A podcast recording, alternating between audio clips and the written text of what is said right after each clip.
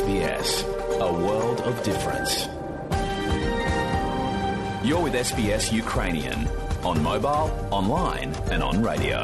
Ви з СБС українською на мобільних, в інтернеті та на радіо.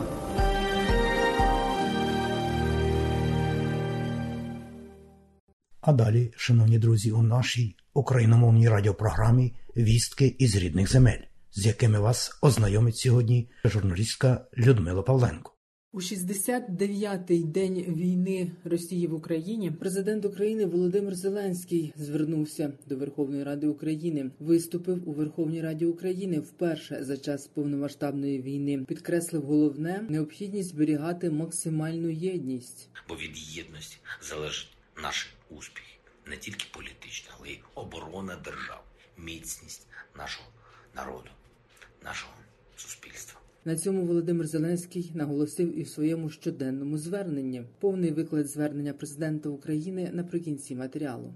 Прем'єр-міністр Великої Британії Борис Джонсон оголосив про новий пакет військової допомоги Україні. Про це він повідомив у своєму зверненні до українського парламенту. Українські військові за минулу добу відбили 12 атак російської армії. На Донбасі росіяни продовжують зосереджуватися на повному захопленні Донецької та Луганської областей. Тривають також обстріли Харкова та прилеглих населених пунктів. Українські розвідники повідомляють, що Росія розконсервовує стару техніку. Так у Воронежі зняли зі зберігання 17 танків та 60 бронемашин і відправили їх на тимчасово захоплені українські території. Посилення українських військ на загрозливих напрямках триває щодня. Про це повідомив командувач сил оборони генерал-лейтенант Сергій Наєв. Він з робочою поїздкою відвідав підрозділи, що обороняють позиції на території Луганської та Донецької областей. на Ізюмському напрямку, у Луганській та Донецькій областях,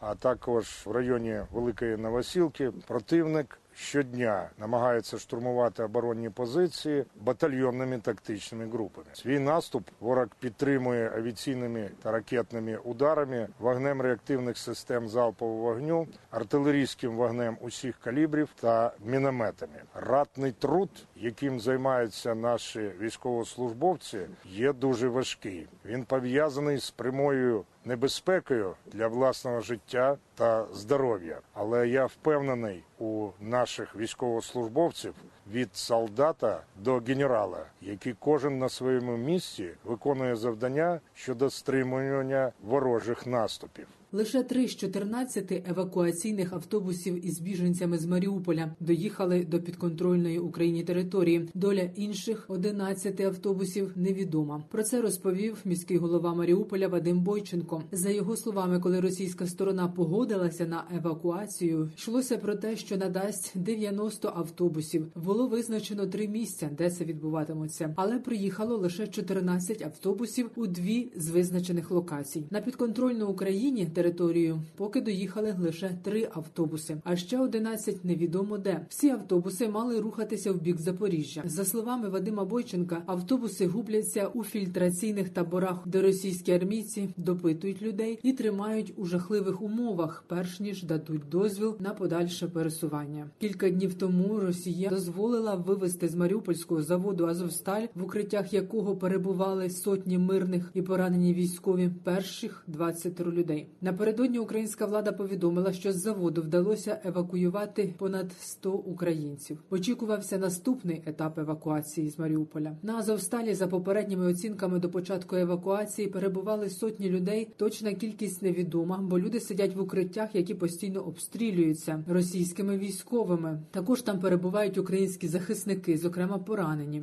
Копав сам собі могилу на Чернігівщині в селі Велика Вісь. Росіяни під час окупації катували чоловіка, бо не знайшли у нього вдома доларів, а лише мапу автомобільних доріг України, яка й стала причиною для тортур. Знущалися над чоловіком упродовж трьох днів, допоки він був у полоні. Російський військовий стріляв біля його обличчя, бив ногами, лопатою та прикладом. Юрій жахом згадує ті дні. Видишь лопату? Говорю, вижу. Ползи до лопаты.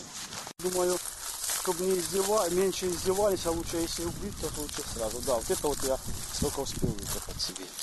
Потому что я так еще отмерил. И тут вот у меня тогда и прикладом, что ну, и кровь потекла, и сознание терял. От, я чуть больше, потом думаю, не, это, думаю, великовато еще. А эти два солдаты с автоматами рядом стоят. Стрелял по лопате, что с лопаты даже искры летели. Когда, в, то, в то время, когда я копал. У Бучі на Київщині провели безкоштовний ДНК-аналіз для родичів загиблих. Це допоможе слідчим ідентифікувати тіла, які нині в базі невпізнаних, а рідним знайти і поховати їх. У міській раді уточнили, що судово-медичні експерти вже взяли зразки ДНК усіх загиблих, які були знайдені на території Бучанського району з 24 лютого по 28 квітня. Тож ідентифікувати родича можна, порівнявши ці зразки з даними ДНК рідних батьків або дітей. Прийшов здавати тест, і пан Олександр. Ось що він сказав суспільному мовленню. Я шукаю свою загиблу матір, яка з великою вірогідністю загинула в будинку після авіаудару в Бородянці. Е, Тобто тіло не знайдені, знайдені рештки тіл. Е, Я з нею е, був в двалі, ми ховалися. Я її останній раз бачив 1 березня, коли я виїжджав. Вона залишалася, вона не захотіла е, нікуди їхати. По нашому будинку не знайдено близько 13 тіл. Ми були на місці розкопу, коли розкопували загиблих, е, тіла знаходили, деяких ідентифікували, але багатьох вони не ідентифікували. Кожен, хто пам'ятає пам'ять жертв Голокосту, повинен висловити своє обурення через слова глави МЗС Росії Сергія Лаврова про євреїв. Про це заявив посол Ізраїлю в Україні Михайль Бродський. Высказывание министра иностранных дел э, России является э, возмутительным и оскорбительным э, по сути и неправильным с э, точки зрения фактов. Э, Но я думаю, что самое возмутительное то, что э, идет попытка разыграть э, еврейскую карту, и э, мы, э, безусловно, против таких попыток. Нагадаю, російський політик днями сказав, що євреї, начебто, найзапекліші антисеміти. Відтак, посол Бродський вважає, що такою заявою Лавров фактично звинуватив євреїв у тому, що вони самі влаштували голокост. Раніше обурення заявою Лаврова висловили у міністерстві закордонних справ України, де назвали заяву Лаврова антисемітською та неприйнятною. Посольство Швеції в Україні поновлює свою роботу у Києві. Про це повідомила міністр закордонних справ Швеції Ан Лінда у Твіттері. Швеція продовжить бути з Україною і рада, що посольство Швеції в Україні повернеться туди, де йому належить бути, зазначила міністр. Напередодні глава міністерства закордонних справ Данії Еше Кофод підняв прапор на данському посольстві, яке також відновило роботу у столиці України. Кількість біженців з України, які внаслідок російського вторгнення змушені були залишити свої домівки та виїхали за кордон, сягнула понад 5,5 мільйонів. Такі дані наводить управління Верховного комісара ООН у справах біженців. Далі повний виклад звернення президента України Володимира Зеленського. Бажаю здоров'я українці і українки, наші захисники і наші захисниці. Маємо нарешті результат, перший результат нашої евакуаційної операції з Азовсталі в Маріуполі, яку ми організували дуже, дуже довго організовували. Це потребувало багатьох зусиль, довгих переговорів і різного посередництва. Сьогодні до Запоріжжя прибули 156 людей, жінки, діти. Вони були більше двох місяців у сховищах. Тільки уявіть, наприклад, дитині 6 місяців, два з яких під землею, рятуючих від бомб, обстрілів. Нарешті ці люди в повній безпеці. Вони отримують допомогу. Я вдячний усім, від кого залежав порятунок цих людей, хто домовлявся і хто допомагав. Вдячний кожному і кожній, хто забезпечив фізичне переміщення людей гуманітарним коридором. Безумовно, ми продовжимо робити все, щоб дістати з Маріуполя і усіх наших людей. Це складно. Але нам потрібні всі, всі, хто там залишається, і цивільні, і військові. Не було жодного дня, щоб ми не займалися цим питанням, щоб наші люди не намагалися вирішити це питання. Так нам вдалося досягти припинення вогню майже на три доби заради того, що гуманітарний коридор запрацював. Зараз російські війська не дотримуються домовленості. Вони продовжують масовані удари по Азовсталі. Вони намагаються штурмувати комплекс. Але мені багато разів говорили, що не вдасться врятувати жодної людини, що це неможливо. Сьогодні 156 людей в Запоріжжі. Це ще не перемога, але вже результат. Я вірю, що є шанс врятувати інших наших людей. Очевидно, російські військові сьогодні вкрай нервово відреагували на наші успіхи. Різні українські міста знову стали мішенями для російських ракет, для російських ударів. Львів, Вінниця, Київська область, Дніпропетровська область, Одеса, Харківщина. Такий масштаб сьогоднішніх обстрілів однозначно свідчить не про те, що в Росії є якась там особлива військова мета нанести удар по Закарпаттю. Що це може конкретно дати Росії? Вони намагаються вимістити своє безсилля, бо Україна їм не по силах. Але по силах поки що спалити дитячі атракціони в Харківському парку, Горького, або зруйнувати який-небудь міст, або взагалі склад із зерном чи житловий будинок з людьми. Чим більше таких ударів, тим далі Росія від цивілізації, від того, що називається цивілізованістю. Сьогодні також маємо ще одну трагічну новину. В Рівненській області сталася жахлива дорожня аварія. Зіткнувся автобус, легковик, бензовоз. Станом на цей час вже 17 загиблих, але жертв може бути більше. Мої щирі співчуття всім, хто втратив рідних, втратив близьких, доручив надати всю необхідну допомогу тим, хто постраждав. Я вдячний прем'єр-міністру Великої Британії і великому другу України Борису Джонсону за його підтримку України і наших захисників, наших захисниць. Сьогодні Борис звернувся до нашого парламенту і нашого народу. Це були дуже важливі слова, теплі, дружні, сильні.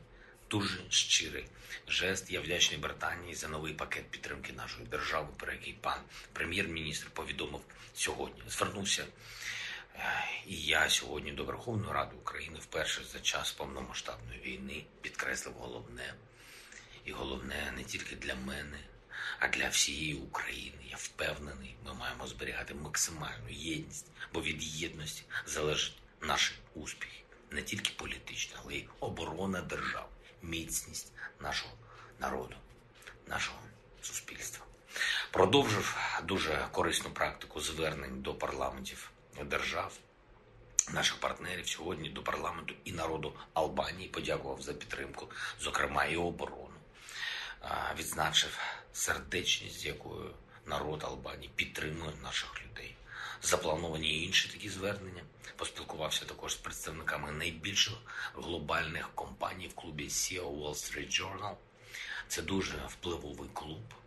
3 трильйони доларів це сукупний обіг компанії, чиї керівників в цьому клубі, про те, як тиснути на Росію заради припинення війни, про те, як відновлювати Україну після війни разом, про те, якою може бути послевоєнна модель української економіки. Вважаю, що така економічна дипломатія одне з найголовніших наших завдань. Говорив сьогодні з президентом Польщі Анджеєм Дудою. Привітав його і весь польський народ з національним святом Днем Конституції Польщі обговорили подальшу співпрацю, конкретні кроки та підтримку нашої оборони.